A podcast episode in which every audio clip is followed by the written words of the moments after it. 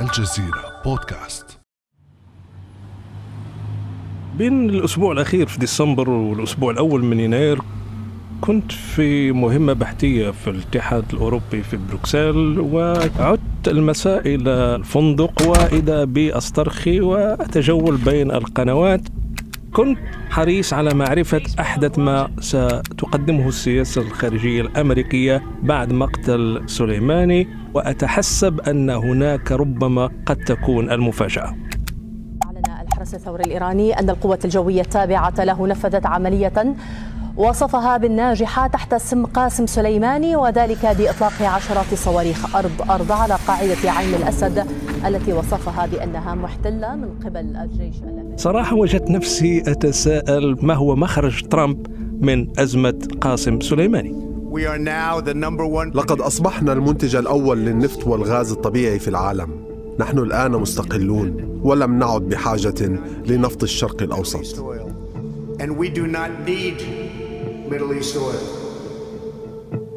ما المخرج المنطقي من مواجهة عسكرية محتملة إلى الحديث عن موضوع مغاير تماما؟ لم نعد بحاجة لنفط الشرق الأوسط. هل فعلا أمريكا ليست بحاجة إلى هذا النفط؟ ربما ترامب يكون قد تخلى لنقل عن هوسه بنفط المنطقة. ليس تماما، ولا تأخذ الأمور على واجهتها. دعيني أحكي لك القصة كاملة كما أراها. بعد أمس من الجزيرة بودكاست، أنا خديجة بن جنا.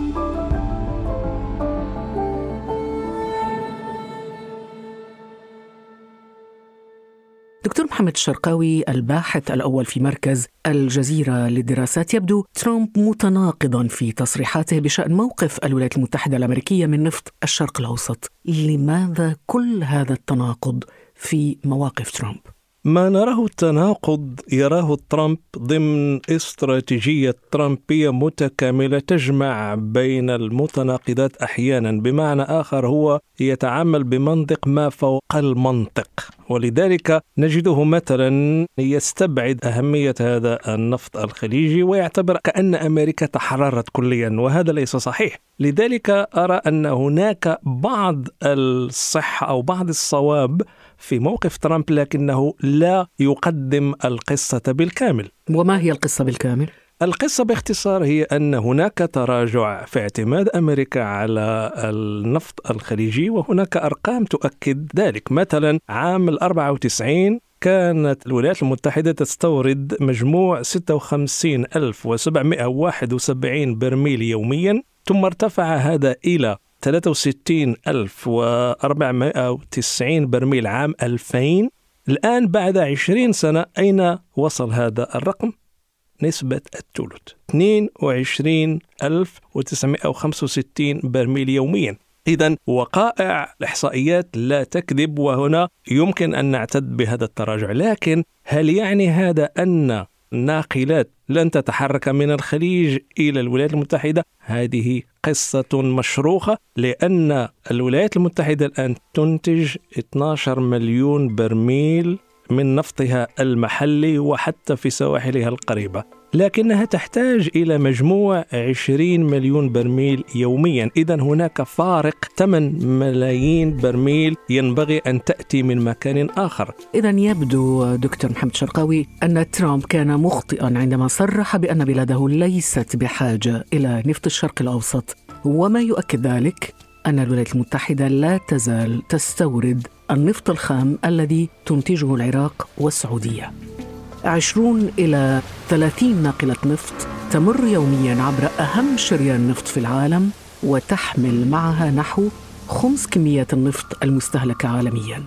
هذه الناقلات الضخمة تشق طريقها نحو دول معروفة باعتمادها العالي على مصادر الطاقة مثل الصين، اليابان، كوريا الجنوبية، الهند، سنغافورة، وبالإضافة طبعاً إلى الولايات المتحدة الأمريكية.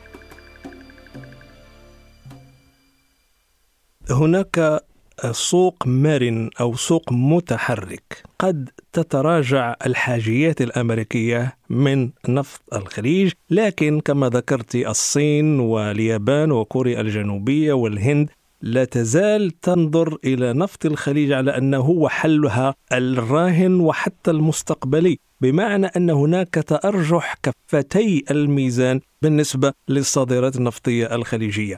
الولايات المتحدة الآن وإن طغى عليها هذا الخطاب الترامبي بأننا لم نعد داخل طوق النفط الخليجي، إلا أنها تنوع مواردها، تبحث في استخدام الطاقة الشمسية، الوقود الأحفوري، النفط الصخري وكل البدائل حتى في المجال النووي. الآن وكالة ناسا تريد تطويع بعض موارد الطاقة في استخدامات سليمة في بعض المدن، لكن هذا لا يعفي الاقتصاد الأمريكي من بعض الأهمية وإن كانت تتراجع، ولن تلغيها تماما بالنسبة للخليج. يمكننا القول أنه رغم تراجع واردات النفط الأمريكية في السنوات القليلة الماضية، إلا أن واشنطن ما زالت تعتمد على نفط المنطقة بسبب قلة المصادر التي تستورد منها أنواع النفط الثقيل والحامض، ولهذا يبدو ربما جلياً السبب وراء اهتمام الولايات المتحدة بالأحداث السياسية المعقدة الآن في المنطقة.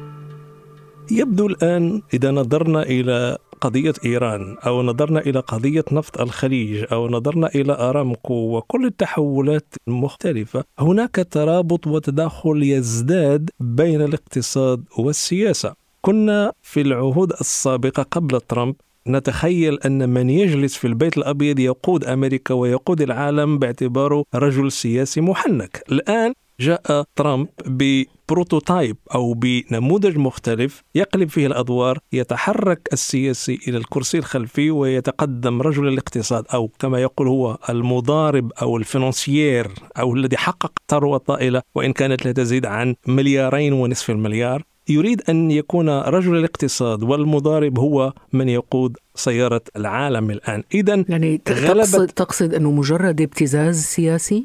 لا شك أن هناك واقتصادي؟ لا شك أنه منذ زمان وعينه على ثروة الخليج، والآن هذا يذكرنا بكلامه سنة 1988 مع اوبرا وينفري. بالضبط. الكويت يعيشون كالملوك، أفقر شخص في الكويت يعيش كالملك، ومع ذلك فهم لا يدفعون. نحن نمكنهم من بيع نفطهم، لماذا لا يدفعون لنا 25% مما يجنون؟ إنها مزحة.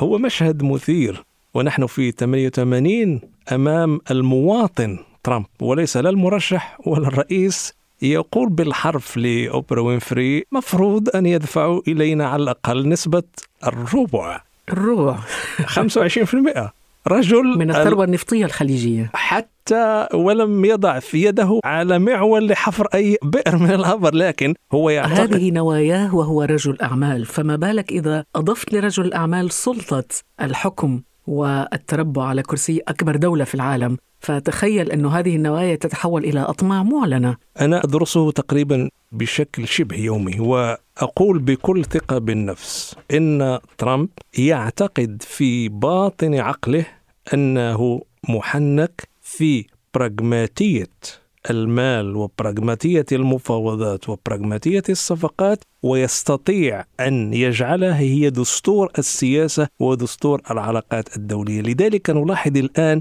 أنه في عز أزمة إيران يتحدث عن تعفف أمريكا وزهد أمريكا عن النفط الخليجي، ويقحم أيضا نوع من الافتعالية وكأن السعوديين يبقون معلقين في الهواء، لا هم ضامنون أنهم سيبيعون نفطهم ولا هم قادرون على الرفع من قيمة أرامكو. إذن عملية استثمار استشرافي نحو المستقبل، لأنه يحضر لهم ربما مناسبة. وكما قال عندما استهدفت أرامكو من قبل صواريخ من دون طيار جاءت من اليمن،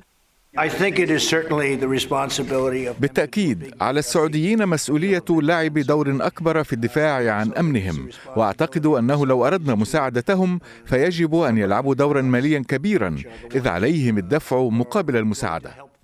تخيل. إذن هذا النفط الخليجي مرشح أن يتحول إلى شيك، مرشح إلى أن يتحول بضاعة تسوق للشرق وليس بالضرورة للغرب. عندك دول أخرى يمكن أن تشتري هذا النفط، عندك الهند، الصين، اليابان، كوريا الجنوبية، سنغافورة. بالفعل وضعت أصبعك على الجرح الحقيقي، وأنا أسميه المتلازمة السياسية الاقتصادية المتداخلة مع بعضها البعض. المتلازمة السياسية إنه لاحظنا منذ عام 2014 كلما تحركت أمريكا نحو الابتعاد وعدم التدخل في أزمات الشرق الأوسط، ولاحظنا أن الأزمة السورية خير مثال، نلاحظ أن العلاقات الدولية تتجه نحو الشرق. أصبحت روسيا الآن ذات أهمية متزايدة بالنسبة لقضية سوريا، حتى بالنسبة لإيران الآن محور تركيا، إيران، موسكو، هذه وداخل على خط ليبيا كمان بالضبط. إذن اجتماع موسكو قبل أسبوع. إذن هذا نوع من الفراغ الأمريكي يملأه الدور الروسي، فإذا العلاقات الدولية تتجه شرقا. في نفس الوقت نفس المتلازمة يمكن ترجمتها اقتصاديا، عندما يتعفف أو يعلن ترامب أنه ليس بحاجة لنفط الخليج، نجد أن دول كما ذكرنا من قبل، اليابان، كوريا الجنوبية، سنغافورة، الهند، الصين، كلها حريصة على الحفاظ على خطوط لاستقبال الناقلات النفطية الخليجية. إذن هناك أيضا حركة الاقتصاد النفطي تتحرك من الغرب إلى الشرق. إذن ينبغي أن ننظر إلى الصورة بكاملها. لم نعد الآن أمام ربما كما كنا نسميها قديما كولونيالية سياسية وكولونيالية اقتصادية. الآن لا، هناك الشرق يرتفع وهناك تحالفات في الشرق تنمو وتتزايد، موسكو، طهران، أنقرة، وعواصم خليجية أخرى. إذا دكتور محمد، ربما الحديث عن حاجة أمريكا لنفط الشرق الأوسط كاد ليأخذ منحا آخر مغاير لولا ما حدث عام 2011. هي قصة مثيرة بالفعل إذا جمعنا أضلاعها بين عام 73 وعام 2011، خاصة خطاب شهير للرئيس السابق باراك أوباما. أعتقد أنه يجدر بنا توسيع إنتاج النفط، ولذلك أوعزت لوزارة الداخلية لتنفيذ عمليات بيع تأجيرية سنوية في محمية البترول الوطنية بألاسكا، مع مراعاة احترام المناطق الحساسة والعمل على تسريع تقييم موارد النفط والغاز في وسط وجنوب المحيط الأطلسي، كما أننا بصدد استئجار مناطق جديدة في خليج المكسيك والعمل على خلق حوافز جديدة للصناعة من أجل تطوير عقود الإيجار غير المستعملة. دكتور محمد، بعد هذا الخطاب بدأ الطوفان، طوفان النفط الصخري. ليس بالضرورة الطوفان وكأن مرحلة جديدة تبدأ للتو وكأننا نقلب الصفحة، لكن ما أراه أن ما فعله أوباما هو إعلان القطيعة بين مرحلة التحضير ومرحلة البدء العملي في هذه المرحلة الجديدة. وهناك بالطبع إرهاسات تعود إلى الثمانينات والتسعينات تنبني أصلا على الدروس المستفادة، كيف تعامل الغرب مع أزمة 73 وكيف يردون على السعودية وأي دولة خليجية إذا أرادت أن توظف ورقة النفط مجددا. هذا يعيدنا إلى سنوات أقدم من عهد ترامب، يعيدنا مثلا إلى عام 2006 حينما حذر الرئيس الأمريكي السابق جورج دبليو بوش من اعتماد الولايات المتحدة على النفط الخارجي. لنستمع. إن إبقاء أمريكا قادرة على المنافسة يتطلب طاقة بأسعار معقولة. ثمة مشكلة خطيرة هنا، فأمريكا مدمنة على النفط الذي يتم استيراده في كثير من الأحيان من مناطق غير مستقرة في العالم. إذن 14 عاما بين هذا التحذير وبين ما يصرح به ترامب اليوم عن استغناء أمريكا عن نفط الشرق الأوسط. نحن الآن مستقلون، لم نعد بحاجة لنفط الشرق الأوسط. يا للمفارقة. وإن استخدمنا وصفة طبية، هل انتهى الإدمان الأمريكي على نفط الخليج؟ قد يقول ترامب فعلا، وقد تقول الحقائق عكس ذلك. هناك تراجع، لكن لم يتعافى الأنف الأمريكي من رائحة النفط الخليجي. إذن الإدمان مستمر. بالفعل. شكرا جزيلا لك دكتور محمد الشرقاوي. كان هذا بعد أمس.